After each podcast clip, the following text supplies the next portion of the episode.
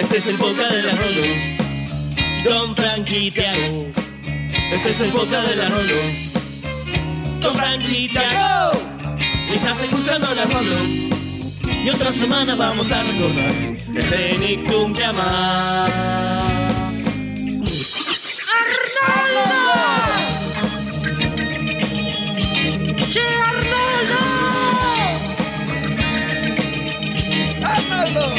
Escuchando la Rolo. Después de esto nos va a quedar cabeza de balón. Tiago. Frank Chablonzar. El Arnoldo Podcast.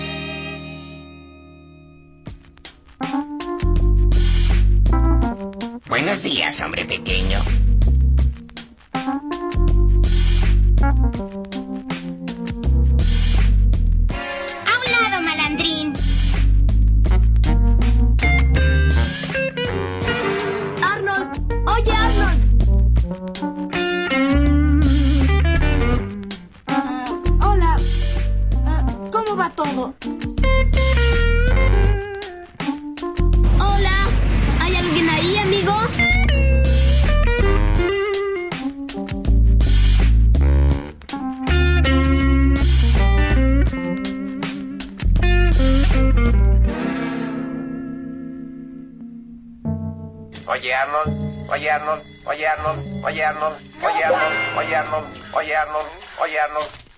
Buenos días, buenas tardes, buenas noches, a la hora que nos estén escuchando. Esto es el Arnoldo Podcast. Yo soy Juan Di y estoy con mi gran e increíblemente fiel amigo Dala. ¿Cómo estás, Dala? ¿Qué haces, Juan? ¿Y todo bien? ¿Qué? Carajo. ¡Corre, Juan Di, corre! Fuera, no vuelvan hasta el final del programa. Ay, Dios, uno se va cinco minutos al baño y pasa esto. Buenos días, buenas tardes, buenas noches. A la hora que nos estén escuchando, esto es el Arnoldo Podcast, episodio 60, final de la tercera temporada. Yo soy Tiago, el verdadero y único conductor, además de quien voy a presentar ahora, de este podcast, no esos impostores. Eh, bueno, y estoy con Fran. ¿Cómo estás, verdadero y único Tiago? ¿Todo bien? Todo bien, todo bien aquí, un poquito confundido. No vuelvo a dejar la llave abajo del ladrillo. Eh, pero aún así emocionado por este final de temporada. Sí, Tiago. Tremendo final de temporada. Tenemos la verdad que muy contentos de haber llegado a otro cierre. Y no solo un cierre cualquiera, sino un épico cierre con este episodio del Día de los Padres, que ya saben cuál es el que vamos a analizar. Y nada, estoy muy ansioso por meterme de lleno en él. Así es, pero guarda tus ansias porque antes de eso eh, tenemos una sección que son los comentarios.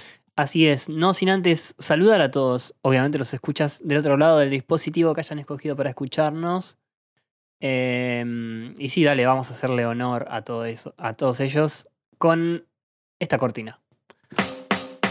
Comentarios. Comentarios. Comentarios. Comentarios. Eh, vamos a proceder a leer sus comentarios, muchachos. Recuerden que esto es eh, en base al episodio analizado en la ocasión anterior, el cual fue el especial de la obra escolar. Así que si me hacen los honores, querido Fran, podés comenzar a leer. Bueno, Tiago, entonces empiezo acá con la querida Mari Carmen, que nos dice que le encanta este capítulo porque es todo de Helga moviendo sus hilos.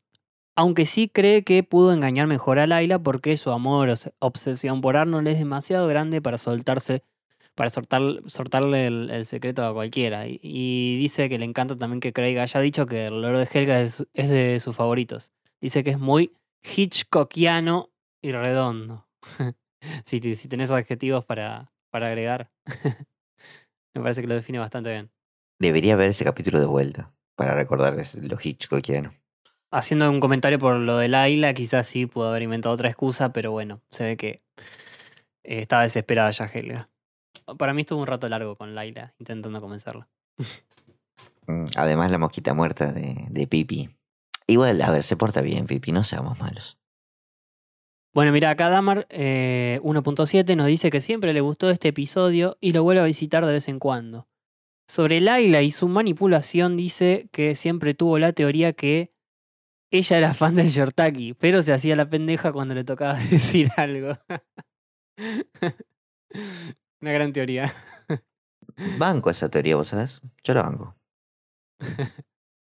Sí, y mira, y también dice que sobre la sexta temporada y la ayuda de los fans, nos cuenta que hay una artista llamada Tapioca Pudding, eh, la conozco de Instagram, que está liderando un equipo para un fanmade de la sexta temporada. Esta persona es cercana a Craig y él mismo va a ver el trabajo final y todo. Y además dice que Damar está trabajando en este proyecto como artista de storyboard y layout, o sea, la que hace los fondos y todos los detalles de atrás. La verdad que gran dato, la verdad. me- eh, muy ah, bueno. mira, bueno, te mandamos toda. Sí, sí, sí, a ver, Damar, te mando. eh, No sé cómo mandarte eh, mi energía como Goku. eh, también bancamos fuerte en el Arnoldo esa, esa movida.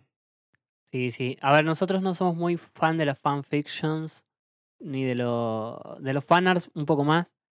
Pero siempre que haya un proyecto así, nos gusta saber que, que existe. Así que mantenernos informados. eh, que estaría bueno que nos tire por dónde los podemos seguir, dónde los podemos apoyar. Bien, voy a proceder a leer el comentario de Mika Lombardi, quien comenta, lo digo siempre, pero la rebanco a Laila. Eh, todos sabemos que en el fondo ella shipea a Arnold y a Helga y se alegra cuando los dos están juntos. Mira, acá tenemos otra persona que banca esa teoría. está, pisando fuerte la teoría de Laila, fan del Shortaki. Sí, sí, tiene, tiene sentido, porque después de la frencionada que le pegó a Arnold es como, sí, quiero que sea feliz, y con Helga, Helga es piola, aparte, nada, a Pipi le cae bien todo el mundo, así que no tiene problema con nadie. Common Viewer nos dice, aunque la trama de este capítulo se ha utilizado en series que han predecido y sucedido a Oye Arnold, me entretuvo, especialmente por la participación cómica del señor Hume. Por otro lado, creo que prefiero el capítulo de la quinta temporada en el que el grupo de cuarto año participa en un musical. Eh, como viewer, ese es Yushin Yushin, mm, y creo que no es el anteúltimo de la serie, Frank. Ese capítulo fue el último en ser grabado de la serie. Tiene la curiosidad. Pero eh, dentro del orden se encuentra así. En, en- entre los últimos. Eh, déjame seguir acá con Augusto Corteoso que dice: Buen capítulo, la escena del beso largo siempre me mata. Totalmente. Una gran escena. Eh, en cuanto a Moni Sánchez, comenta que este especial es de sus preferidos y destaca, entre otras tantas cosas, el único gesto romántico real entre Miriam y Bob durante la obra ya que su cena, eh, su cena romántica fue una alucinación de Helga cuando desaparece, entre comillas. Sí, sí, es verdad, se toman de las manos en un momento. Es verdad, es verdad. que ¿Es la única, única? Me parece flashear que hay otra tirada por ahí. Mm, cuando Bob se vuelve hippie, no sé, pero no me acuerdo bien ese capítulo. Capaz que por ahí haya alguna. Eh, bueno, procedo a leer el comentario de eh, Ezequiel F. Toldán, quien comenta, nominaría a la escena de Helga y Laila como una de las mejores de toda la serie. Top 5 mínimo. Jugada la, la, la afirmación. Puede ser. Eh, y por último tenemos a Micaela Fernández, que cuenta que este capítulo, aparte del de San Valentín, es de sus favoritos. Y le parece que a Arnold le, gusta el- le gustó el beso. Eh, también agrega una postdata, Laila no es de mis personajes favoritos, pero es muy astuta al saber sacarle información a Helga. Mm, se hizo la mosquita muerta, Pipi. Eh, sí, muy, muy enfocados en esa escena los comentarios, la verdad. Así que sí puede ser una de las mejores de la serie. Después veremos. Me, pregun- me pregunto qué, qué otros capítulos tiene así Laila donde se robe tanto el foco. Creo que hay un par ahí, pero lo triste es que nunca vemos a Laila después de esto más que a través de El deseo de Arnold. Es verdad, nunca, nunca vemos a Laila por sí misma. Por ejemplo, un capítulo de Laila con alguien más. Claro, un, un capítulo de Laila, no sé, eh, con alguna amiga que tenga. Y capaz que eso también medio que ayuda un toque al, al odio que existe sobre Laila. Sí, sí, totalmente. Es que, bueno, Laila, como dijo Craig, estaba hecho para eso nomás. Para que sea el interés amoroso de Arnold. Y para que este se interponga entre Helga y Arnold, nada más. No, no tenía muchos planes más allá, más allá de eso. Así que bueno, esos han sido los comentarios de esta semana. ¿Y qué tenemos ahora, Tiago? Eh, Fran, esta semana hay Shimlangas, así que si te parece podemos pasar a su primera parte antes de analizar el capítulo. Vamos con ellos. Jim Langas en el Arnoldo Podcast. Jim Langas. Dilo, Tiago. Jim Langas. Dilo, Fran. Jim Langas. En el Arnoldo Podcast. Jim Langas.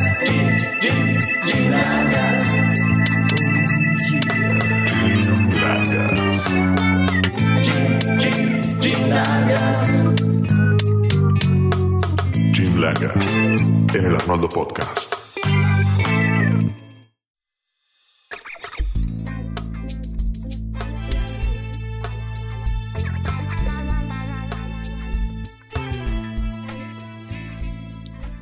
Bueno, como ya es una costumbre, aquí tenemos esta hermosa sección que son los Shinlangas. Y con nosotros están Juan Dilán Hola chicos, muy contento de volver a estar acá. e Ignacio de la Corte, los cuales no saben cuál es su ¿Qué lugar. tal? ¿Cómo andan? ¿Todo bien? Encantado de estar acá, en mi cuarto. Sean, sean muy bienvenidos. Es el último Jim Langa de la temporada. Un largo camino, primera temporada para nosotros y muy felices de que nos hayan convocado. Honrados nos sentimos. Nuestro primer final de temporada. Totalmente. Totalmente. Así que bueno. Para llorar ya está el episodio de hoy. sí, chicos. sí, ya, ya bastante tuvimos con el episodio del domingo. Y ahora, volviéndolo a repasar, pero bueno. ¿Qué nos traen para cerrar esta hermosa tercera temporada del Arnoldo? Hoy queremos presentar un highlights, un momentos destacados de la tercera temporada. Eh, en principio, comenzaríamos con eh, el episodio doble de la obra escolar. El famoso episodio de Romeo y Julieta, en el que tengo varias cosas eh, para analizar y para nombrar de todo el desarrollo musical impecable que se mandó Jim Lang en este episodio. Voy a empezar hablando de los momentos que tiene la que, digamos, podría ser la protagonista de este episodio, que es Helga Pataki. Helga tiene tres momentos que yo quiero destacar en los que ella está sola, ya sea haciendo un soliloquio, eh, escribiendo su diario u otras cosas, que son tres momentos que yo los veo musicalmente relacionados, porque en todos tenemos la típica instrumentación de Helga, que siempre suena eh, un violín acompañado con unas cuerdas y un arpa, pero hay eh, cosas que me llamaron la atención. Bueno, en principio la primera vez que Helga habla sola, hace su típico soliloquio en el buffet del colegio, en el que es algo normal que ya vimos en muchos episodios, que empieza a sonar el leitmotiv mientras ella habla de sus sentimientos hacia Arnold. Está lleno de curiosidad noble. Su suave y amable reflexión es una muestra de lo que tiene dentro de él. Oh, si tan solo pudiera decirle. Pero lo que pasa diferente es en el segundo momento que tiene Helga en el capítulo, que es cuando ella está encerrada en uno de los lockers del baño escuchando que las chicas dicen que la que va a ser Julieta va a terminar besando a Arnold, que ella empieza a planear su plan maquiavélico. En este momento suena otra melodía que no es el típico leitmotiv de Helga, eh, y tampoco es una variación de esa melodía, sino que yo diría que es como una parte B. Es otra melodía diferente, se toca con la misma instrumentación de los temas de Helga, pero sumando unos instrumentos de bronce que eh, denotan la iniciativa que tiene Helga y el poder que tiene Helga de decir voy a boicotear a las otras posibles candidatas a Julieta. Finalmente le podré decir a Arnold cuánto tiempo he ocultado lo que siento por él y podré confesar mi amor en un solo beso. Oh. Este segundo motivo vuelve a aparecer cuando Helga está escribiendo su diario en su habitación, pero en este caso no suena los bronces porque primero que no está planeando nada maquiavélico y segundo porque está en su cuarto que es un lugar en el que ella se siente segura. Pero Este, este motivo, esta canción es interrumpida cuando le toca la puerta a Miriam diciendo que tiene que tomar su medicamento para la constipación. Gran momento. Gran momento del capítulo.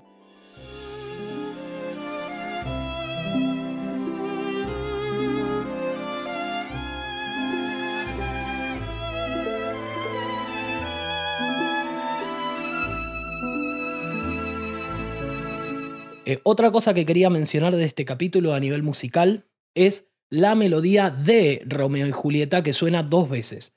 Es una música de estilo renacentista. Estamos hablando de finales de- del 1500, que vendría a ser la misma época en la que transcurre la historia de Romeo y Julieta.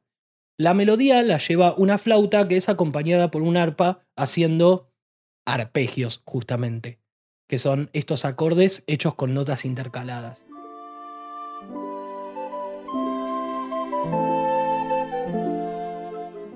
Eh, la melodía esta es una progresión doble. Primero arranca con la flauta haciendo la melodía grave y luego va subiendo hasta hacer la melodía aguda, mucho más eh, presente, digamos. La segunda vez que aparece es en el ending del capítulo, cuando el capítulo termina, pero no aparece exactamente igual que la primera vez, sino que en este caso hay dos flautas que van haciendo la melodía eh, a distancia de, de una tercera, que yo creo representaría a Romeo y Julieta cantando al unísono.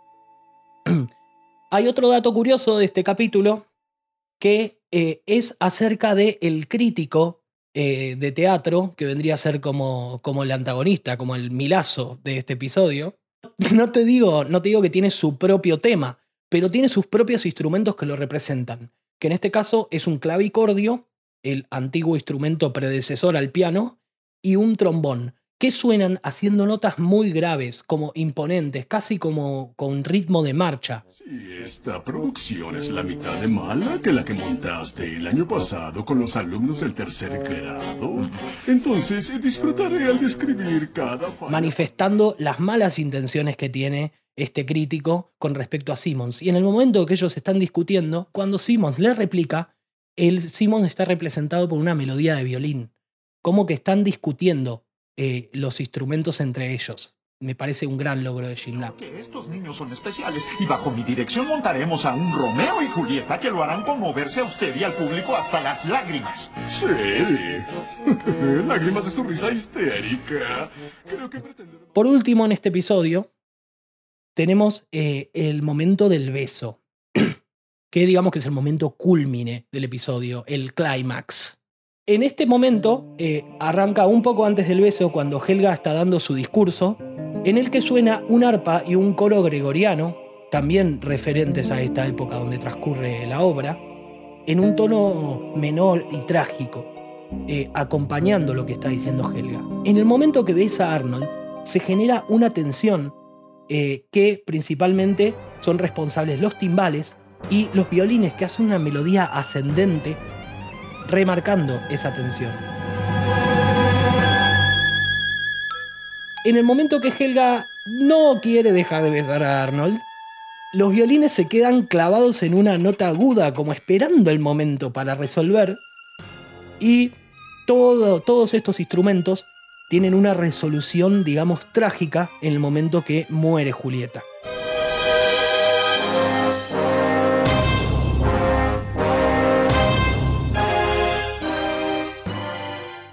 Eh, me parece una obra maestra lo que hizo Jim Lang con este capítulo.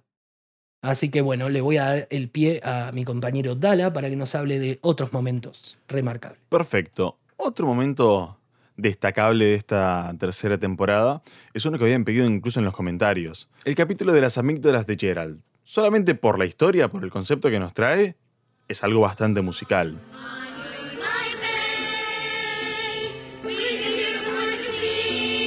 Comienza con una presentación musical interpretada por un coro escolar, un clásico de la música vocal interpretada por los cuartetos de principios del 1900.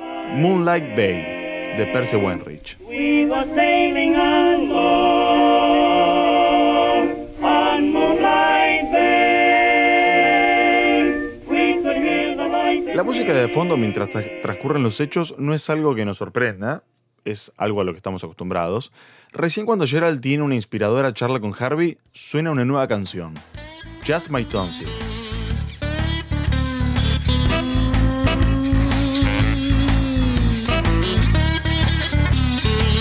Un blues con steel guitar, bronces, una voz grave, profunda y rasposa a lo Barry White, por ejemplo, o la mayoría de los viejos bluseros en general, que se caracterizan por tener esta voz rasposa y visceral con mucho sentimiento. La voz que se escucha en la versión original, como dato curioso te puedo decir que es la misma voz del actor de Harvey, Lou Rawls, un conocido cantante de la época.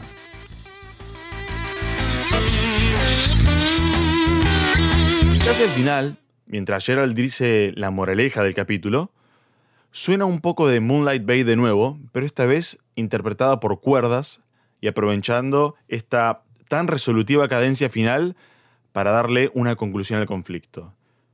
Muy bien llevada para mí la parte musical de este capítulo. No, no, niños, es así. On Moonlight Bay. No, yo lo hice mejor. En efecto, en efecto, fue muy bien llevado. Eh, y yo quiero también hacer ahora una nota de color acerca de eh, otro de los episodios, pero no me voy a detener mucho hablando de esto porque es algo que ya hablamos en Jim Blangas anteriores, que es acerca del capítulo del baile escolar. Eh, nosotros ya hablamos mucho de Dino Spumoni, ya hicimos, hicimos chistes con Cacho Castaña, ya dijimos que eh, es, está inspirado en el cantante Frank Sinatra. Pero bueno, quería hacer una pasada muy rápida eh, por los tres temas de Dino Spumoni que conocemos en este capítulo. El primero de ellos, cuando Arnold va a, tratar de convencer a, que, a Dino, Dino menciona que para ganar plata hizo un disco de rap en el que podemos escuchar un poquitito, unos pocos segundos de un tema de rap de Dino Spumoni que en el soundtrack oficial de la serie tampoco dura mucho tiempo, nos dejan con las ganas, es algo que dura 15 segundos, pero que bueno, es Dino rapeando encima de, de un beat de batería, con un teclado, haciendo un efecto de Teremni con bajo, diciendo, oh, yo, Dino's in the house. Baby, baby. Styling. Dino is in the house. Ha, ha, ha, house. With my homeboys. Fresh, fresh, fresh, fresh. Dino. La verdad que me parece algo muy hilarante que un cantante del estilo de Dino termine, termine haciendo rap. Eh, Los otros dos temas de Dino dan un poquito más que hablar. Eh, el primero de ellos es Last Bow, eh, la última mm, inclinación, podemos decir, eh, la última reverencia. Es el tema que Dino canta cuando sube al escenario en el baile escolar. Es la voz de Dino acompañada por un, por un piano, que es un tema súper deprimente en el que él dice que ya está, que se despide y que lo bueno ya pasó. Y yo creo que Jim Lang se puso mucho las pilas en expresar toda esa depresión por la que está pasando Dino y toda esa resignación a que todo ya termina y que ya está. I once was king. That day is gone. I- Esto lo denota mucho que el piano eh, eh, hace notas graves muy fuertes, acompañadas por arpe- eh, arpegios agudos mm, más suaves, digamos, que, que las notas graves, dándole un tono muy trágico a la canción. Y a medida Dino va cantando, la letra se va haciendo cada vez más deprimente y el acompañamiento del piano se va haciendo también cada vez más deprimente. Es como si esta canción eh, estuviera yendo en picada todo el tiempo. Eh, y está muy bien logrado eso. was a guess, but that guess has passed. I've gone from top. Por otro lado, y en antítesis a Last Bow, tenemos Back in the Swing, de vuelta en la joda.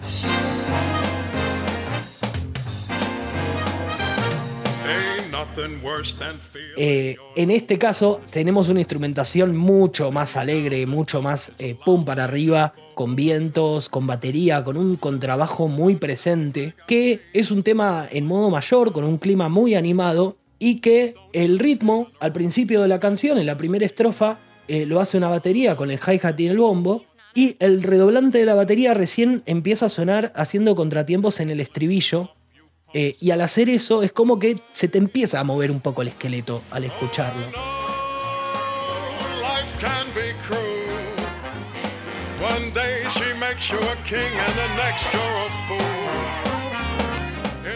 El estribillo sube más y después la estrofa siguiente ya tiene mucha más energía porque ya cuenta con el ritmo completo de la batería. Es como que en este tema eh, va justamente ascendiendo, va subiendo. Es totalmente lo contrario al, al tema de Last Bow, que iba cada vez más deprimido, este va cada vez más optimista. But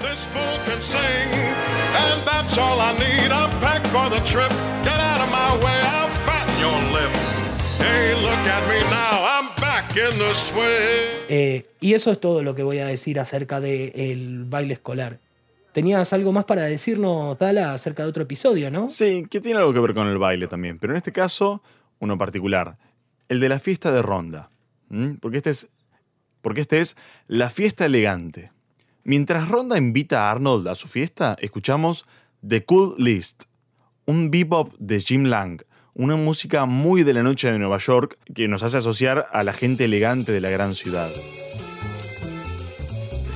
Tiene un golpe suave de platillo, marcando el swing, un bajo alocado, marcando el walking, y unos bronces improvisando encima. Hermoso tema. Después, durante la fiesta de Ronda, escuchamos otro tema de Jim Lang, Ronda Party Souls. Una música soul, por así decirlo, muy sensual, tal vez demasiado para el contexto. Mención especial para la música de fondo usada por, los por momentos que parece estar interpretada por las notas más agudas de una marimba, de una forma medio aleatoria. Y me hace acordar al capítulo de Rick and Morty, cuando Jerry está en el auto y, y escucha Human Music. Después, al final, en la fiesta sosa de Arnold, podemos escuchar un ska bien festivo, a todo trapo, con batería, bajo, guitarra eléctrica marcando el típico ritmo a contratiempo, chip, chip, chip, chip, chip, chip, chip, saxofón y un acordeón. ¡Sí! ¡Fiesta de sosos en casa de Arnold! Solo para sosos.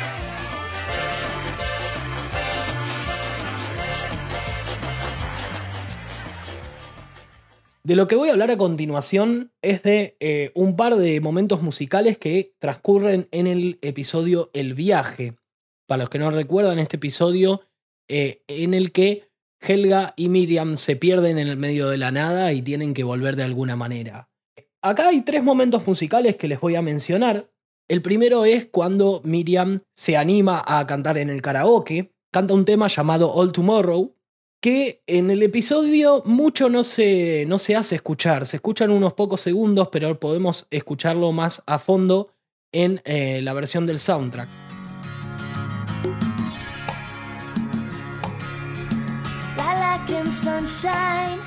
Este tema, dentro del capítulo, tiene un estilo, digamos, como de twist.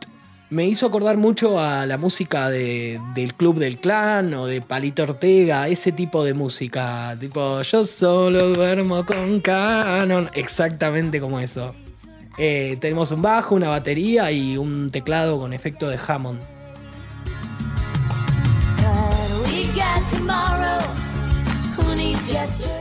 En mi opinión, voy a dar una opinión- muy personal, pueden discrepar si quieren, no me gusta nada como canta la actriz de doblaje. La de la versión original, la verdad que para mí tiene una, una, mucho, una mejor voz, digamos, que la actriz de doblaje. Tenemos mañana. ¿Quién quiere el ayer?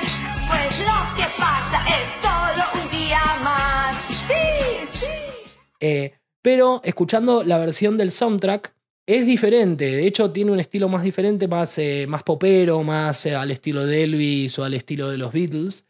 Eh, tiene diferente instrumentación y la verdad que es una canción que se deja escuchar, es muy agradable, es muy linda, les recomiendo que la busquen. All Tomorrow. Después tenemos dos momentos musicales de música extra diegética, o sea que no escuchan los personajes, que son dos momentos entre madre e hija. El primero es el tema llamado Still My Little Girl, sigue siendo mi niñita.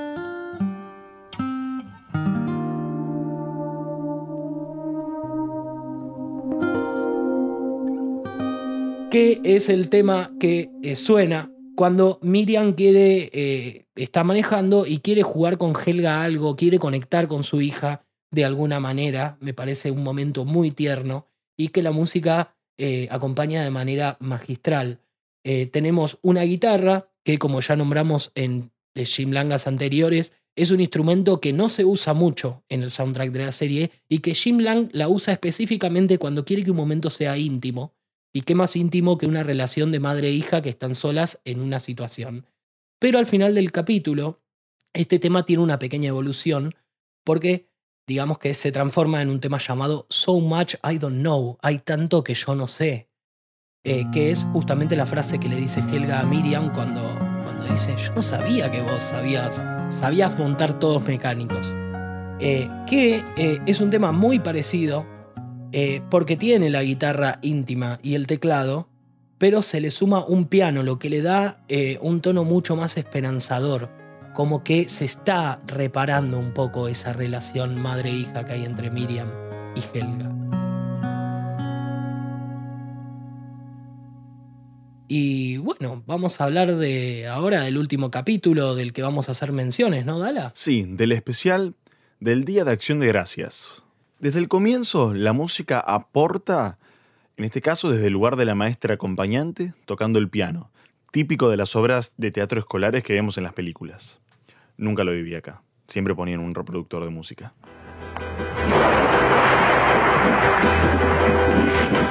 ¡Tierra a la vista! Cuando Arnold se va pensativo de la obra de teatro, nos metemos en el clima más reflexivo, como la actitud misma de Arnold, escuchando un lento y chill jazz con un dúo de bronces que quiero reconocer como saxofones, marcando una melodía que se funde con la escena siguiente con una guitarra bien limpia y opaca.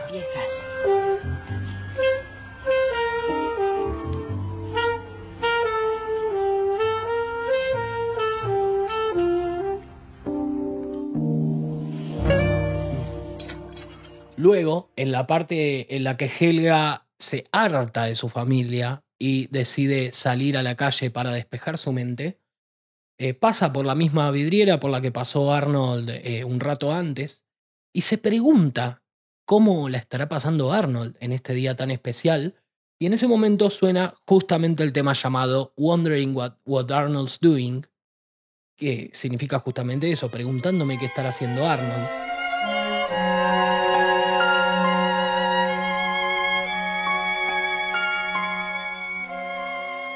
que es un tema que tiene, eh, tiene la melodía de Helga, tiene el leitmotiv de Helga, pero lo que yo noté de diferente con otras veces que suena esta melodía es que las notas están como muy detenidas, como que suenan mucho más lento las notas, como si cada nota se estuviera deteniendo a pensar, lo que representaría a Helga en ese preciso momento.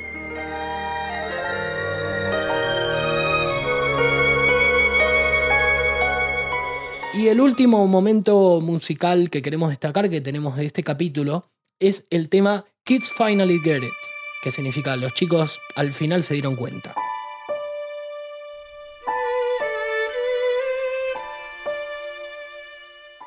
Eh, que es el tema que suena cuando Helga y Arnold van a la casa del señor Simmons, se dan cuenta que toda la familia que había dicho Simmons que tenía en la obra de teatro que habían hecho no era en realidad tan dulce y tan amable.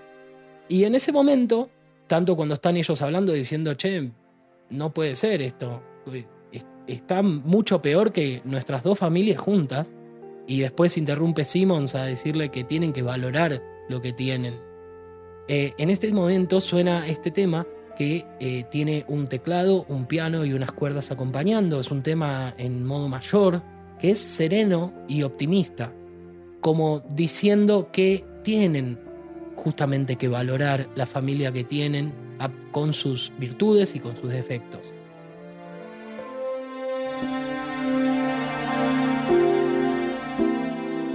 Este tema, eh, que lo escuché más atentamente en el soundtrack para, no, para que no me interrumpan las voces de los personajes y ver específicamente musicalmente, digamos, eh, lo que quiso escribir Jim Lang, termina en una semicadencia. ¿Qué es una semicadencia? Es cuando la música no termina de resolver, como que queda flotando en el aire. Imagínense un tango que termina chim pum, pero que en vez de terminar chim pum termine chim. Y vos te quedás esperando que suene el pum, pero no suena.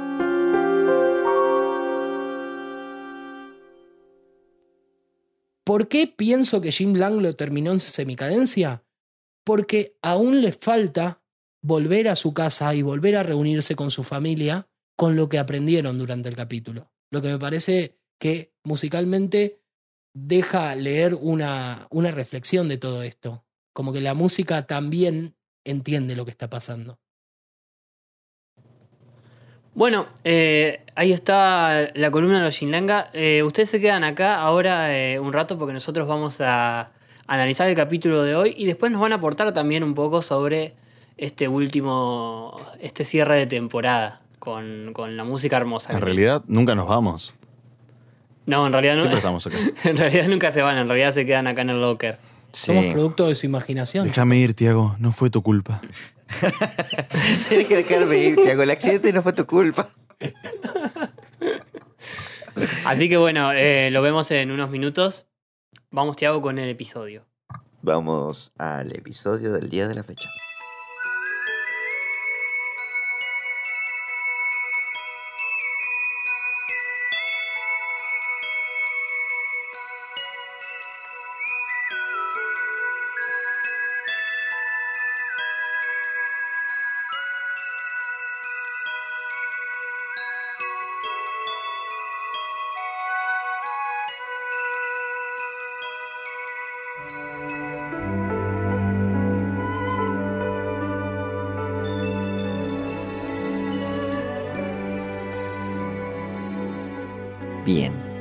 Capítulo que cierra esta temporada, tanto de Oye Arnold como del Arnoldo Podcast, es uno que no necesita presentación. Es el Día de los Padres. No necesita presentación, pero se la vamos a hacer igual. Obviamente. Sí, sí. Em, a ver, ¿qué contar de este episodio en datos técnicos, Tiago? Hay mucho para hablar de este episodio, no solo de la trama, de toda la historia, sino del trasfondo. Pero primero que nada, hay que decir que este episodio está escrito por Craig Bartlett y Antoine de Stella. Do- bueno, Craig, que ya tiene sus episodios, Antonella, Antoinette de Stella también tenía un par que fueron buenos.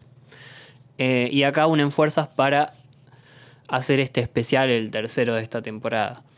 Em, y hay algo curioso porque no fue transmitido dura- durante la tercera temporada en Estados Unidos este episodio. Sino que la curiosidad acá es que recién en la quinta, a mitad de la quinta temporada, el mayo, el 10 de mayo del 2000, lo, lo transmitieron recién por primera vez en Estados Unidos. Uy, qué quilombo. ¿Por qué se cree que pasó esto? ¿Que lo, lo- lo guardaron para más tarde? Bueno, eh, una de las teorías es que esperaron a que sea el día de la madre o el día del padre para, para ponerlo. Cosa que tiene sentido porque el 8, allá en Estados Unidos, el 8 de mayo es el día de la madre. Y esto se estrenó un 10 de mayo, así que puede haber caído esa semana.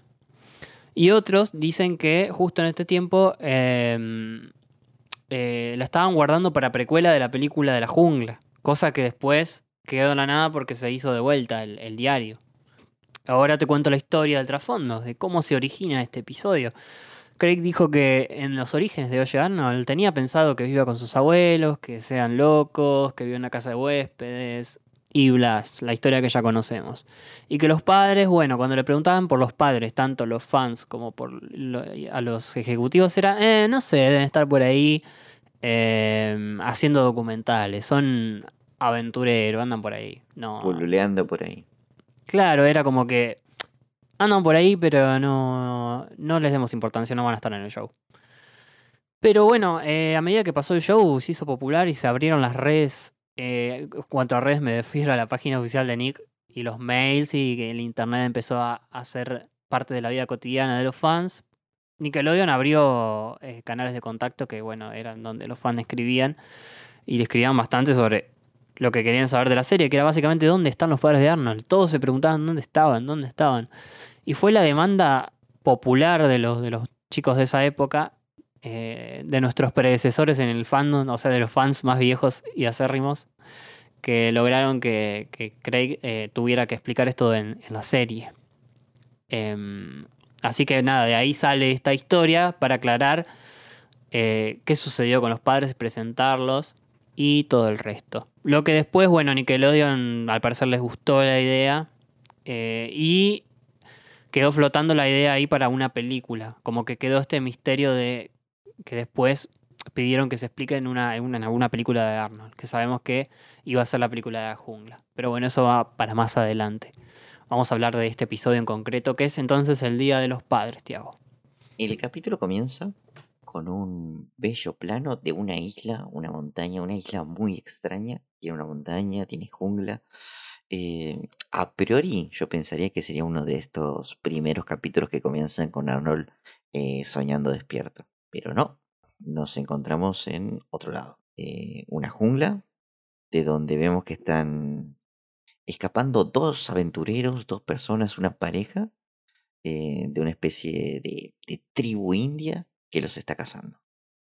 Es, es verdad. Eh, quiero rescatar lo que dijiste de la reminiscencia a los primeros episodios de Arnold cuando imaginaba la jungla. Me acuerdo que es verdad, en Frutas en el Centro me acuerdo que lo primero que imagina es eso, estar en una jungla. Eh, buena relación. Y sí, acá están siendo perseguidos por una, una tribu nativa, parece. Parece una escena de Indiana Jones, básicamente. Creo que es una reminiscencia de eso también. Eh, y bueno, es como que logran escapar en un avión de estas, no sin antes ser acechado también por cocodrilos. Si se tiraron a una catarata, eh, hay mucho, mucho, pasan muchas cosas en un par de Mucha segundos. acción, sí, mucha acción. Cosa que uno cuando ve esto ya le ve un poco de parecido a, Arnold, a la madre sobre todo. Sí, pero a priori podés, podés pensar, uy, ¿qué carajo estoy viendo? Me equivoqué de dibujo animado. Exactamente. Pero cuando nos damos cuenta es el abuelo que le está contando una historia a nuestro querido cabeza de balón, que parece ser una historia sobre sus padres, una, una historia de acción. Y se ve que Arnold le quedó muy entusiasmado y le pide que le cuente más, pero debe dormir y descansar. Esto parece ser una especie de costumbre, incluso nos venden, una especie de ritual eh, de antes de dormir, me, me da la impresión. Vamos a recalcar algo ahora. Eh, el abuelo en la historia menciona que sus padres, luego de esta aventura que él narra, curaron a, a una tribu del- de la enfermedad del sueño. Dato no menor. No, no, para nada menor, porque es algo que se sostiene en las siguientes secuelas de este episodio. Sí, se, se sostiene en los capítulos finales de la serie y en la Jungle Movie. Sí, así que alguna idea ya tenían pensada, digamos. Sí, sí, algo ya había acá armadito. Eh, pero bueno, Arnold se va a dormir aparentemente con una sonrisa. Y nos trasladamos automáticamente a la escuela, donde está el señor Simmons y anunciando un evento particular, el Día de los Padres. Parece ser.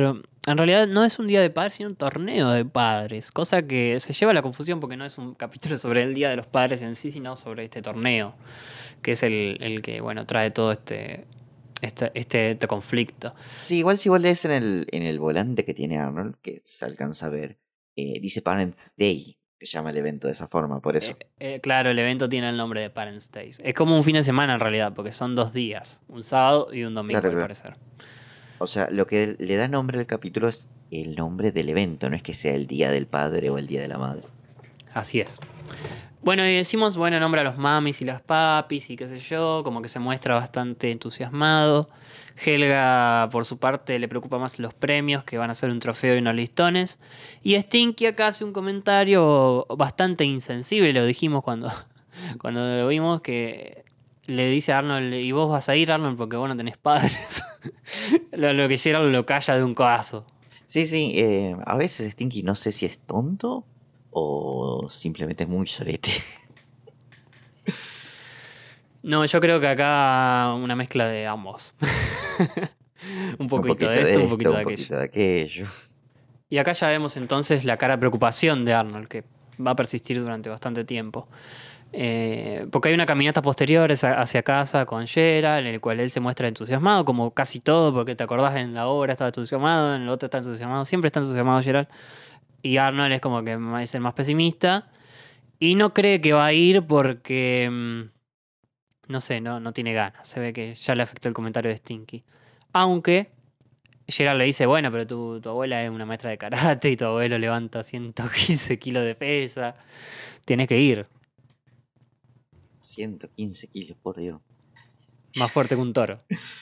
Sí, yo quiero mencionar a mis impresiones o lo que me pasaba a mí de pibe con este capítulo.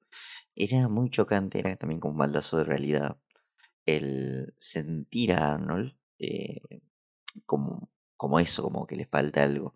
Porque tengo que ser, porque yo, si bien a lo largo de este podcast hemos analizado y hemos visto que se nota, al menos en primero o segundo plano, la ausencia de los padres, de chico no lo percibía tanto, o sea, como que nunca lo noté a Arnold de chico como incómodo con su situación de tener a sus abuelos en vez de sus padres.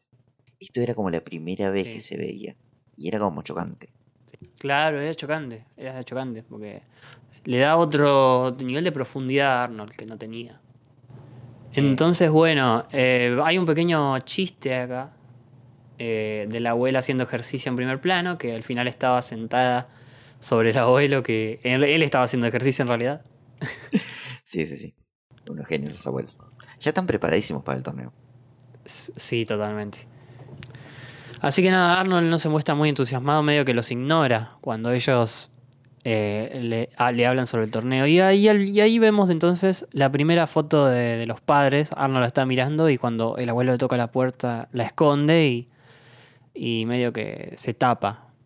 Y se muestra como con esta cara de orto que ya venía teniendo. Eh, nada, llega el abuelo dispuesto a contarle, continuar contándole la historia de la noche anterior de sus padres, pero Arnold no, no está dispuesto. Esta noche no, no tiene ganas de escuchar una historia. El abuelo no lo entiende, no, no, no logra ver eh, lo que le pasa a Arnold. Cosa que contribuye a lo que te decía anteriormente, porque, o sea, nosotros eh, de chicos no notábamos la incomodidad de Arnold sobre no tener padres, porque nunca la mostró. Y el abuelo tampoco la entiende porque tampoco nunca la mostró y él siempre fue el padre.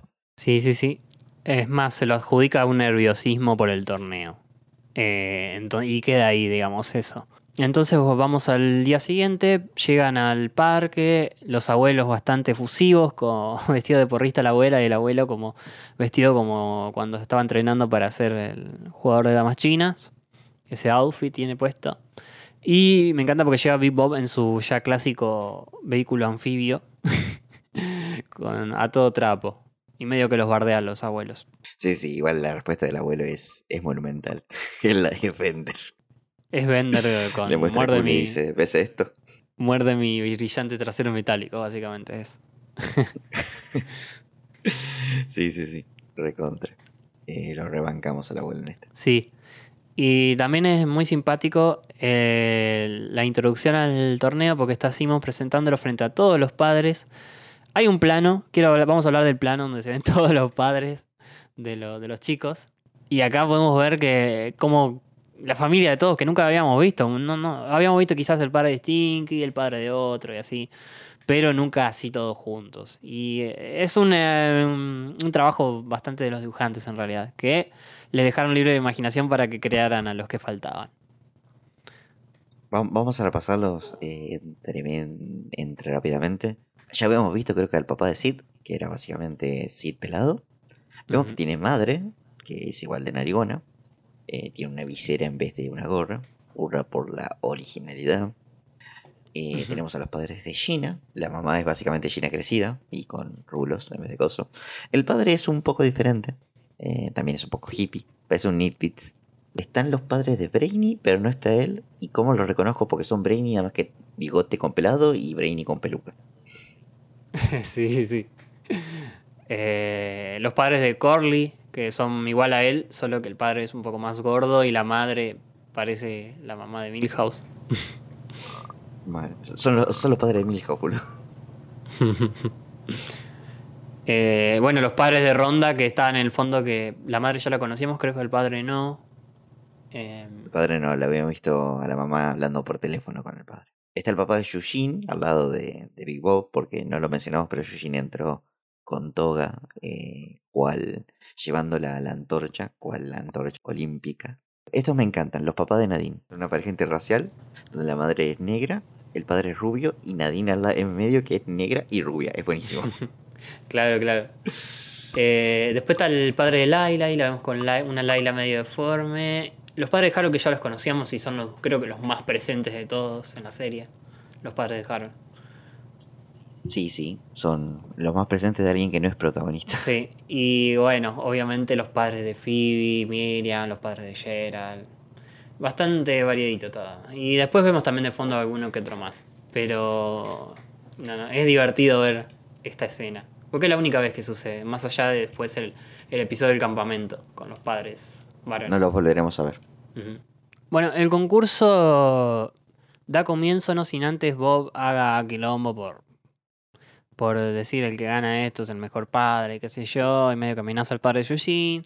Y nada, para resumir un poco, es un montón de juegos clásicos de estos, de estos, de estos días de campo que se suelen hacer en Estados Unidos, como en otros dibujitos hemos visto siempre, en el cual, por ejemplo, tenemos competencias como carrera de sacos, lanzar pasteles en la cara del padre, lanzamiento de aros, el cual el abuelo se destaca por, eh, lanz- eh, por hacerlo de espaldas y muy bien. Eh, Sí, sí, casi zen lo hace. Sí, después, bueno, em, terminan cabeza a cabeza con los Pataki, los abuelos de Arnold, en un momento de la competencia.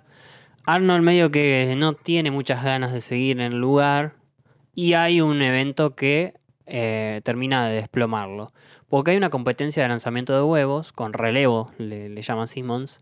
Y Bob medio que mandonea a Helga, que no la decepcione, qué sé yo.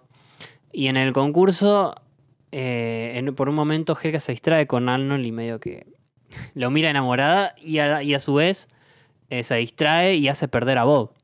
Lo cual se desemboca en la ira de Bob que la va a cagar a pedos y en un momento dice no dejaremos que este huérfano y sus ancestros nos ganen. A lo cual Arnold escucha porque está ahí al lado. Hasta Helga le dice, papá, para un poco, tenemos al lado. Sí, te, te fuiste, te fuiste a la... Te fuiste a la mierda. Pero Bob obviamente no registra nada de esto. No registra a su propia hija, va a registrar los sentimientos de otro chico. No lo creo. Obviamente. Eh, a lo cual Arnold queda totalmente desplomado. Se, se le va. Queda, lo, lo queda mirando y se queda durísimo. Eh, y nada. eh, Helga termina soliloqueando sobre esta situación. eh, e intenta pedirle disculpas en un momento mientras Arnold se va triste caminando. Porque Arnold se, ya no decide irse después de eso. Fue como un bombazo, ¿viste? Hay que re- resaltar dos cosas. Arnold en un momento le sugiere al abuelo que se vayan. Eh, le dijo, debes estar cansado, no preferís que no vayamos. Más porque él no, no quería estar ahí. Pero a lo largo de la, la carrera, a lo largo del evento, vemos que le va cambiando el semblante a Arnold. Medio que, que hasta lo va disfrutando. Y nada, acá tenemos el- la buleada que lo lleva a que ya no lo puede disfrutar más. Eh, y Helga en vano intenta disculparse porque creo que la termina embarrando un poco más al decirle huérfano de vuelta y qué sé yo. Ella como que dice, bueno, ya me disculpé, ya, ya hice mi papel, pero en realidad Arnold está bastante enojado y no sé, le, di- le dio bola porque es Arnold, porque, porque si no la manda a la mierda. Sí, es que en realidad también está el tema ese, no está enojado realmente con Helga ni con Bebop ni nada, está enojado con, Con la vida, exactamente, con su situación.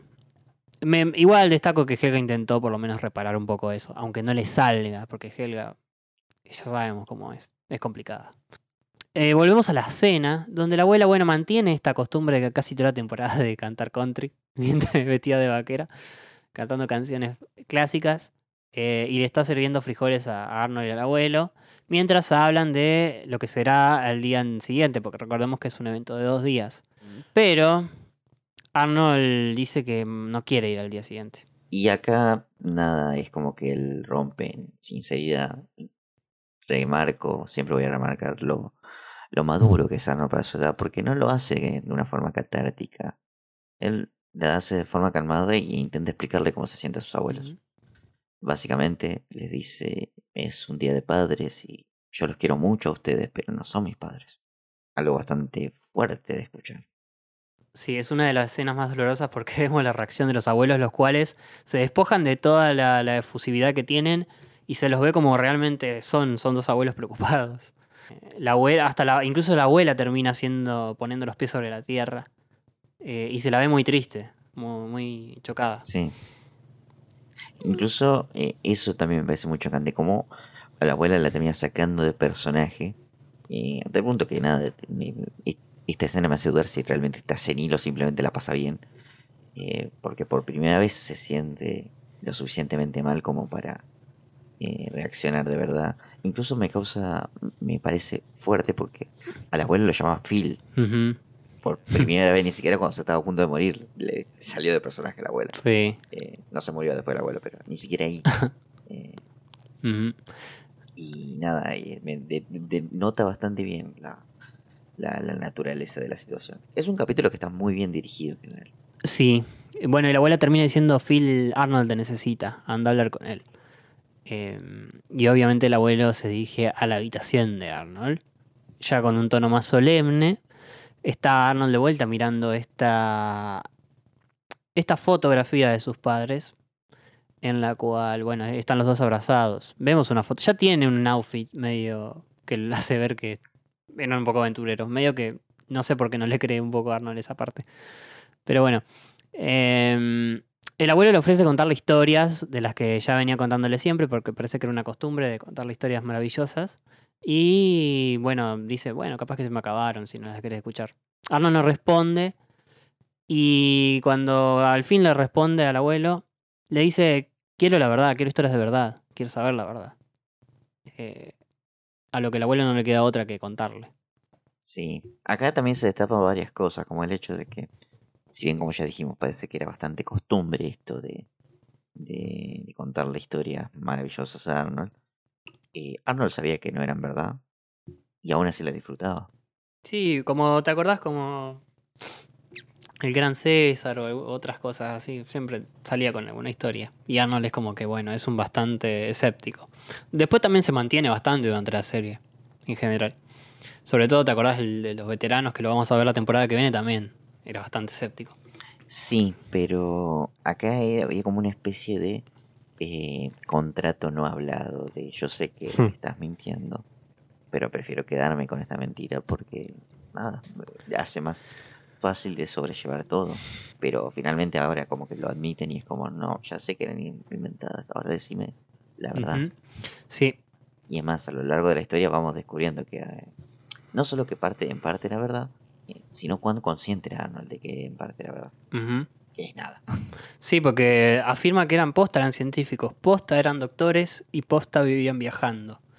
Eh, en un momento hace, y el doctor Mano de Hierro, y qué sé yo, intenta meterle un poco de fantasía, es un chiste obviamente del abuelo. Pero después vemos, conocemos al padre de Arnold.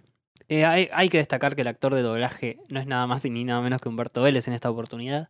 No hay mucha participación, pero ah, es- Arnold y los Simpsons estaban en la misma empresa que era Audio, Audio Master 3000 en ese momento. Entonces le dijeron, che, Humberto, vení, grabate al padre de Arnold.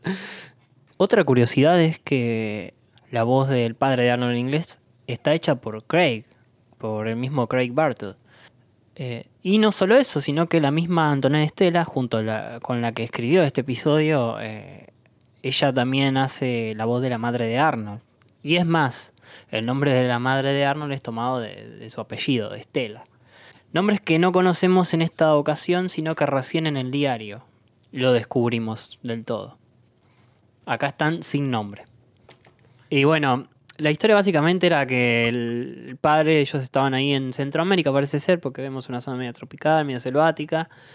Em, y el padre Arnold la ve a ella, que estaba trabajando, parece en otra excavación, se distrae y termina cayendo y ahí se conocen. Se ve que pasan mucho tiempo juntos. En un momento el padre de Arnold vuelve a su trabajo y salva a su amigo, su compañero, que después descubrimos que se llama Eduardo, de ser aplastado por una roca, a lo cual despierta inconsciente y termina siendo atendido por ella misma de vuelta, la cual lo ayuda y bueno, ahí vemos cómo conectan y se terminan enamorando, ¿no? Hay que decir, es bastante, es bastante picarón el padre de Arnold, cosa que le diferencia bastante del abuelo y del mismo Arnold. Es, es bastante más Ah. blanca, tiene personalidad propia. Sí, y me gusta también que tiene esto de imaginativo de Arnold, que, que estaba mirando las nubes e imaginaba formas y qué sé yo, bastante volado. Y la madre se la ve más humani- humanitaria. Tiene el cráneo del abuelo. En realidad tiene la forma de Calamardo Bello. Sí. La, la mandíbula con la pera así bien, bien marcada. Y la mamá es Ruth, boludo, no me jodas. Sí, sí. Es literalmente Ruth. Totalmente, la cabeza, de- la cabeza de balón. Destaco cómo lo cuenta el abuelo. Eran uno para el otro, dice en un momento. Eh, nunca vi nada igual. Lo hace bastante emotivo. Y en una parte, bueno, Arnold pregunta qué pasó con ellos en el momento. Y es como que se lo ve a Arnold muy atento, medio eh, encoge los hombros, ¿viste? Es como que posta lo pregunta, quiere saber porque no sabe. Y entonces el abuelo medio que dice, no lo recuerdas, ¿verdad? ¿Qué te va a acordar, boludo? Es que también esto tiene de fuerte. Probablemente haya pasado a muchos eh, que hayan crecido con o, sea, o matrimonios divorciados o sin sus padres, lo que sea, que es un elemento que está presente todo el tiempo en sus vidas, naturalizado, pero nunca lo entienden del todo hasta que lo preguntan más o menos a la edad que tiene Arnold. Eso también es un momento brillantemente plasmado. Sí, sí, la verdad que sí. Em, y, bueno, el capítulo no deja de ser emotivo porque esta es una de las partes más fuertes, cuando cuenta la parte de que viene un día, ellos estaban en el parque jugando y llega este amigo Eduardo, el cual les trae una misión, necesitan que ellos lleven esta especie de medicina a un pueblo donde ellos solos podían entrar. Ellos dicen que no pueden porque tienen al hijo y él les ruega por favor por los niños, por la gente del lugar, por los nativos, que son los únicos que pueden hacer esta misión. Y los padres se ve que eran bastante, se ve que eran bastante nobles y deciden ir a una última misión.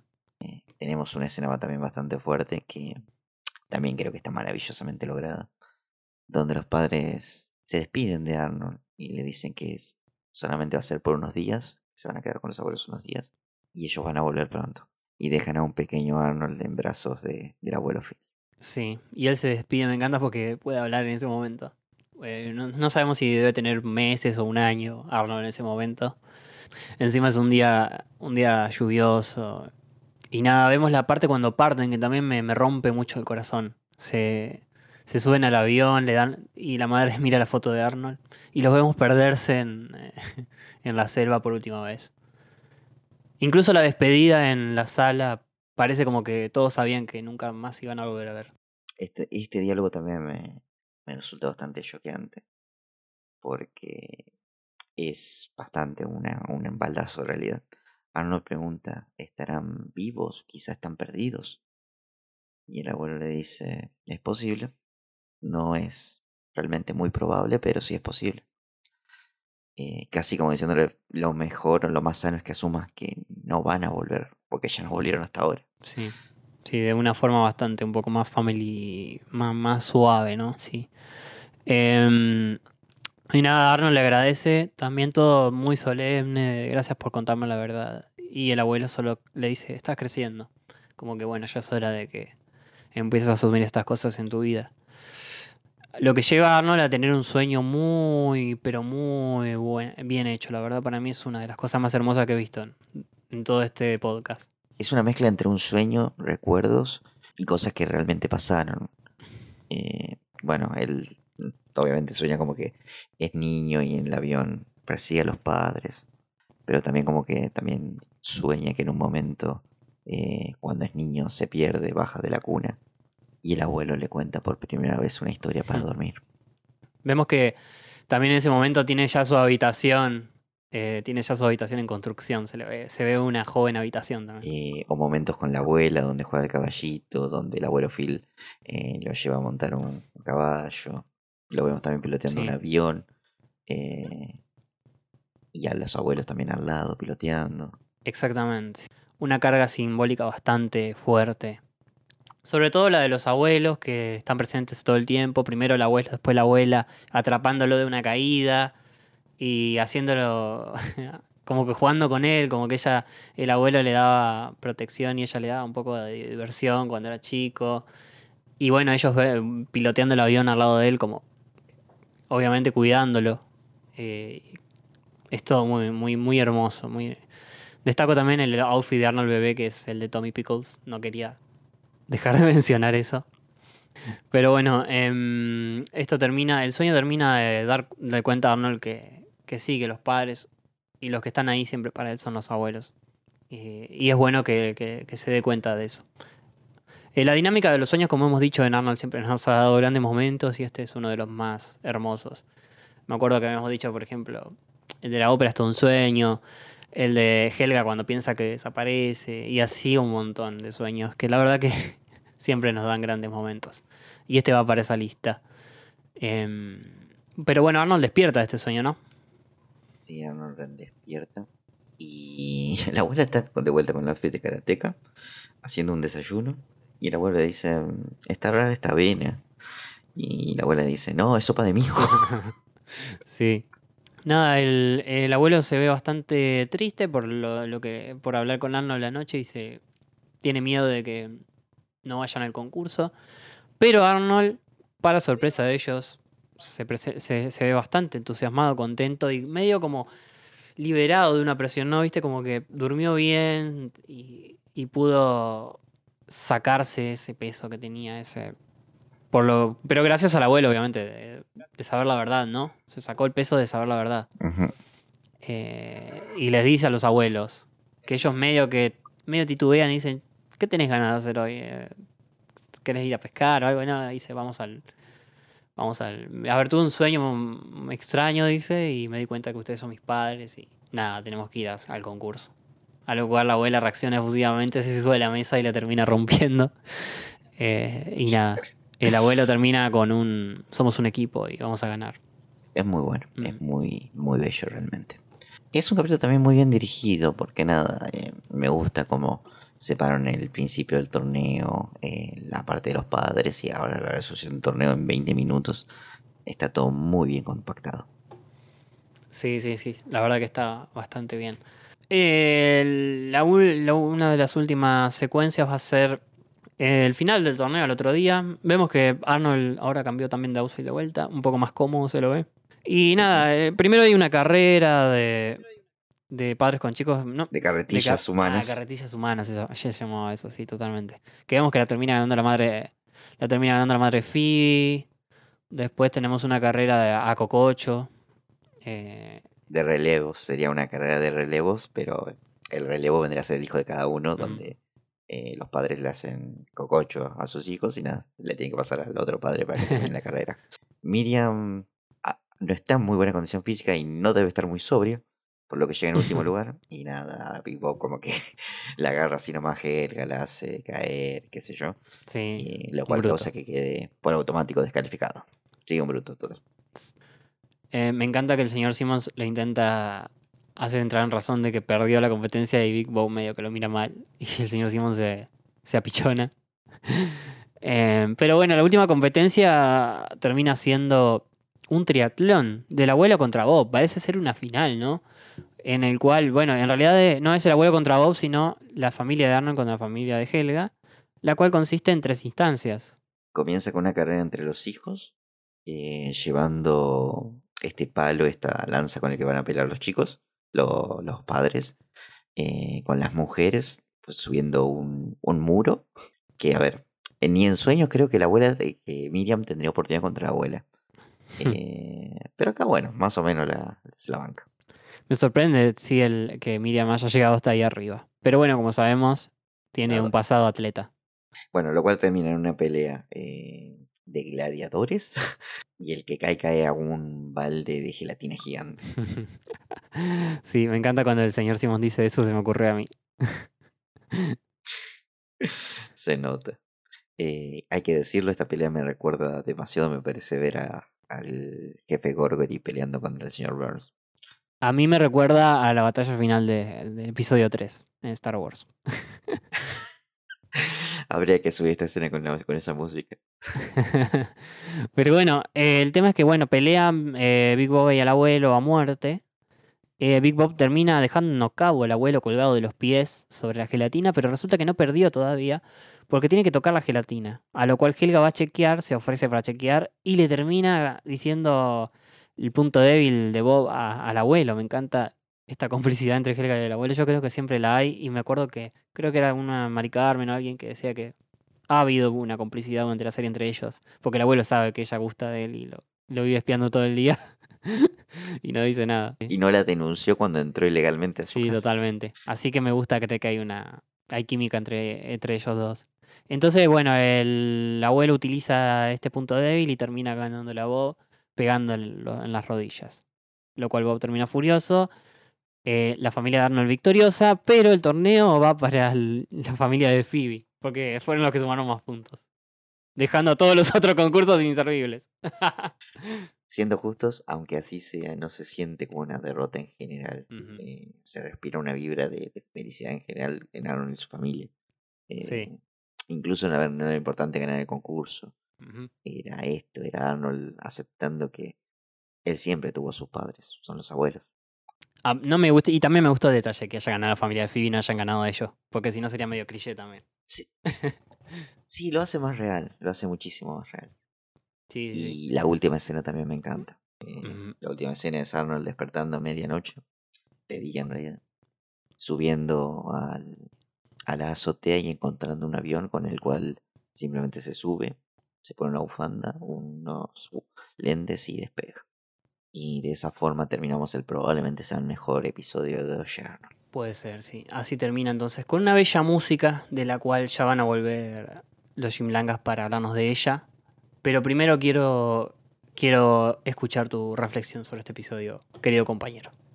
Tengo mucho para decir de este capítulo, muchísimo. Salvo por una o dos excepciones, yo creo que Oye Arnold como franquicia, como serie, este es su punto más alto. A partir de acá es todo para abajo y hay un par de ocasiones donde más o menos alcanza esto, pero eh, no es lo mismo. Yo creo que este debería haber sido el final Arnold. Creo que no debería haber habido ni película ni nada. E- Esto debería haber sido el final. Eh, hubiéramos tenido una eh, primera temporada experimental, una segunda temporada divertida y una tercera que mezclaba perfectamente la esencia de las otras dos. Con un capítulo que cerraba un, o daba un cierto cierre al, al personaje de Arnold eh, con respecto a este conflicto de no Ujú. tener padres. El diario es, es más de lo mismo, es una versión extendida de este capítulo. Y me parece que no le llega pero ni a los talones. Y ni hablar de la película de la jungla. A mí, nada, algo que también me, me fascina mucho, y creo que es la frase que encierra redondo todo, todo lo que nos transmite este episodio, es, padre no es el que engendra, es el que cría. Y acá los abuelos han sido los padres durante toda la serie. Y si bien me, me gustó, me amé, amé este capítulo, amé todo, eh, desde principio a fin. Tengo que decir que recontra coincido en que este podría haber sido tranquilamente el final de Hey Arnold. Y más teniendo en cuenta que la mayoría de las series de Nickelodeon llegan a 60 capítulos y terminan. Eh, porque Arnold acá ya tiene una extensión bastante más fuera de lo común. Los castores, por ejemplo, tenían 50 y pico de capítulos. Rocco llegó también a 50. eh, y así puedo nombrarte varios. Que, y sería, hubiese sido un lindo final, sí. Pero bueno, se, se ve que era una serie bastante demandada por los fanáticos y Nickelodeon no la iba a saltar así nomás. Así que se extendió por dos temporadas. Después vamos a ver si hay altibajos o no. Yo creo que sí, pero creo que todavía faltan grandes momentos. Este episodio en particular es muy duro. No me acuerdo si lo vi después, me parece que el diario, porque acá el orden, medio que ya sabemos, era bastante azaroso agarrar un capítulo en orden. Yo estoy 100% seguro que vi antes este capítulo que el diario. Yo, yo creo que. lo, Mm, yo creo que- firmo, lo firmo acá. Mm, No, yo creo que vi el diario primero. Pero debe ser porque quizás no lo pasaban mucho este capítulo. Lo dejaban para algún especial, como, como bien sabido que hacía Nickelodeon. Con lo de San Valentín o los otros. Eh, sí, me recuerdo que fue muy duro. Destaco mucho la construcción de la historia, lo que quiere, lo que quiere comunicar, lo que quiere resolver. No, es todo muy redondo, muy, muy hermoso. Yo creo que no. Han sido dos grandes especiales lo- los que hemos tenido anteriormente, pero no, creo que le ganen a este. Eh, Obviamente este está entre los mejores epi- episodios de la serie, como bien dijiste. Seguramente quizás puede ser que sea el mejor. Y nada, es muy importante, muy icónico. No sé, no, no puedo pensar en más oraciones para describir este, este capítulo. Está a la vista todo, toda la genialidad. Em, y nada, es un placer haber llegado hasta esta parte de la serie. Em, bueno, y para completar entonces eh, el análisis de este capítulo, que obviamente no podemos evitar eh, su parte musical, los Shinlangas todavía no cerraron su columna, sino que ahora lo va a hacer. Eh, chicos, ¿la pasaron bien en este momento escuchándonos? Sí. Lo disfrutamos mucho tomando un mate.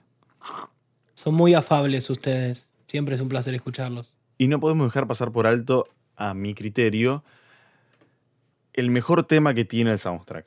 Listo, lo dije. Lo peleo con quien sea. Para mí está por encima incluso del, del capítulo del hombre paloma. Uh. Y lo defiendo, ¿eh? Lo defiendo. No, no, amigo. Perdón. eh, Incluso, pero- incluso el mismísimo Jim Lang ha dicho en reiteradas oportunidades eh, que lo he escuchado que mm, es su tema favorito o el tema que más le recalcan que, que los marcó a, a los fans. Jim Lang no entiende nada. Bueno, yo puedo defender por qué pienso esto. Esta música, que vamos a llamar ahora Parents Day, de la misma forma que el capítulo, eh, tiene un tema o motivo generador hermoso, con una melodía simple y un acompañamiento más sencillo aún. En un piano, sobre un acorde que llamamos suspendido, porque da la sensación de que no resuelve, se queda en el aire, nos va cambiando la nota más grave, mientras que con la mano derecha nos presenta una melodía a la que me gusta imaginar como varios pasos adelante y unos pequeños saltos indecisos que van para adelante y para atrás. Este es el arpegio desplegado.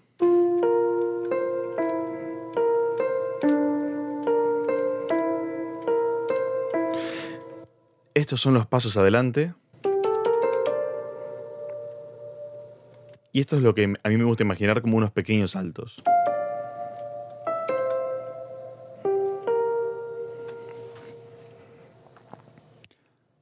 Más adelante, da vuelta sobre ese mismo tema e incluso cambia a un clima menor, más oscuro, pero siempre notamos que parte de la misma idea hasta que termina de una forma muy resolutiva, a toda instrumentación, con piano, vientos y cuerdas de fondo, dándonos por fin ese bello descanso que nos venía amagando todo el resto de la obra.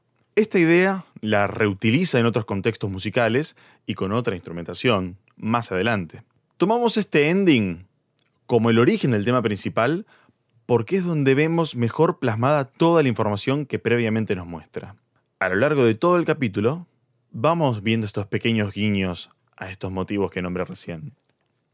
Cuando charla con los abuelos en la mesa, escuchamos una variación de Parents Day con otra instrumentación. El motivo está algo escondido, pero se reconoce. Tú y la abuela son maravillosos, pero no son mis padres. No sé si deba estar ahí. Luego, cuando mira la foto de los padres en la cama, se escucha el motivo escalístico a mitad de tiempo.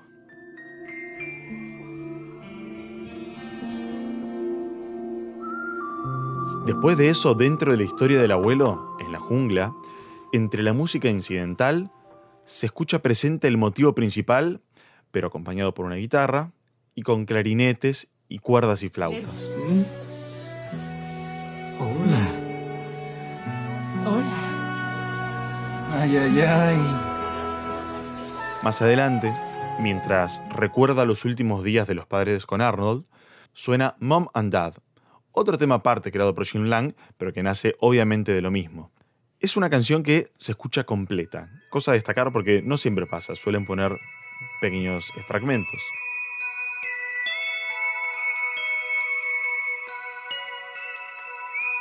En contraste con Parents Day, el ending, por más que es el mismo tema, mismo motivo, tiene una sonoridad más onírica y tarda mucho en empezar a mostrar el tema cantable del que hablamos recién, de los pasos y los saltos. Además, no termina con ese final resolutivo que comentaba, tal vez porque el momento de la historia no se prestaba para resolver nada.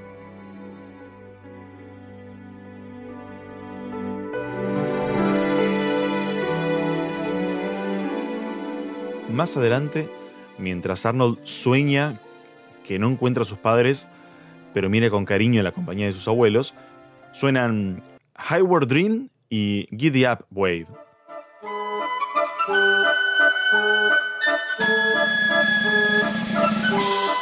Música con varios climas circenses, cowboy, orquestales cinematográficos.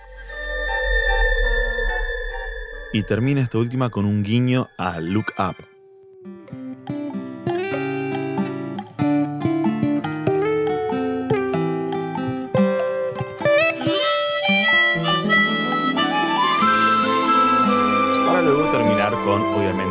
Ending del capítulo, la primera canción que nombramos.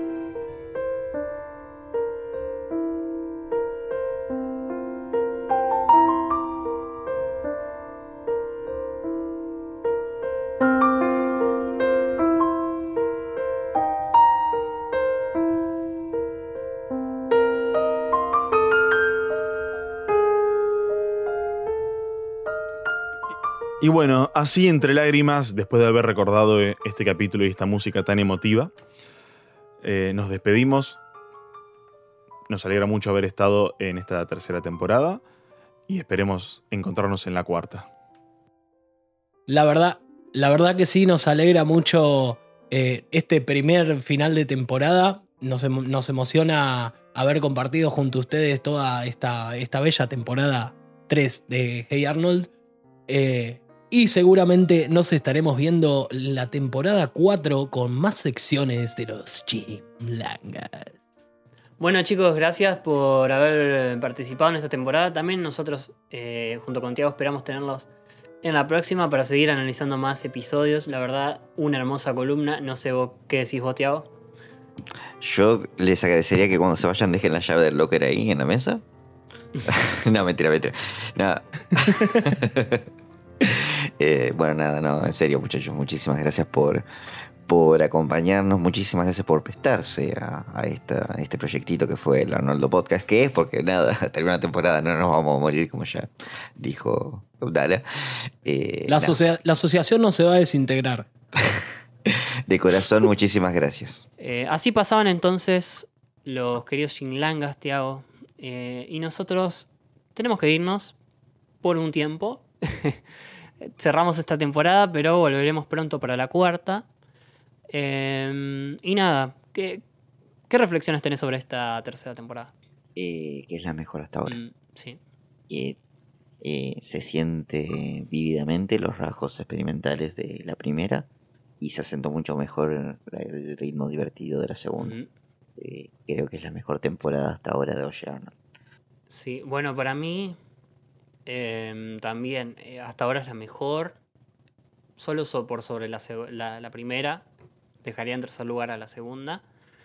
Eh, y ha tenido grandes momentos. Que vamos a hacer un especial de final de temporada en Twitch, en vivo. Vamos a hacer un list de episodios y vamos a armar entre todos eh, los tops de, de episodios. Vamos a armar el top 10 de episodios en conjunto, que va a ser un poco más divertido que hacerlo acá. Así que no se lo pierdan. El próximo fin de semana vamos a estar anunciando por las redes eh, cuándo lo vamos a hacer. Así completamos y cerramos del todo y celebramos estos 60 episodios ya hechos del Arnoldo, que la verdad que ha sido un año y medio maravilloso.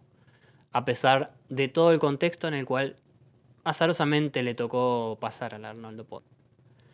No, no quiero dejar de agradecerles a los escuchas, a todos los que se vienen sumando desde el principio, de principio de año, a los que se ponen al día todo el tiempo, a los distintos países de Chile, de Perú, de México, que son los países donde más nos tienen presentes, a todo el fandom, los que nos comparten, a los que nos ayudan, como Iru Pequilla, como Juandi, como Dala, obviamente que ya son parte del equipo, y a todos los otros podcast amigos también que por ahí nos tiran buena onda. Solo agradecimientos. Y nada, Tiago, cerramos entonces. Bueno amigos, bueno amigos, esto ha sido todo por esta temporada. Lo digo en cada ocasión, eh, yo no podría estar más feliz con este podcast. Eh, de verdad es una experiencia maravillosa y aún nos quedan dos hermosas temporadas para recorrer juntos. Así que gracias por acompañarnos, espero que nos sigan eligiendo. Desde el fondo de mi corazón los les agradezco mucho. Eh, y sin más que decirles, yo soy Tiago y nos vemos la próxima. Gracias, Tiago, por otra hermosa temporada junto a ti. Eh, y gracias a los escuchas. Nos vemos dentro de poco. Recuerden, eh, nunca dejen de lavar sus vallas antes de comerlas y volar siempre hacia el sol. Nos vemos la temporada que viene. Ya se terminó.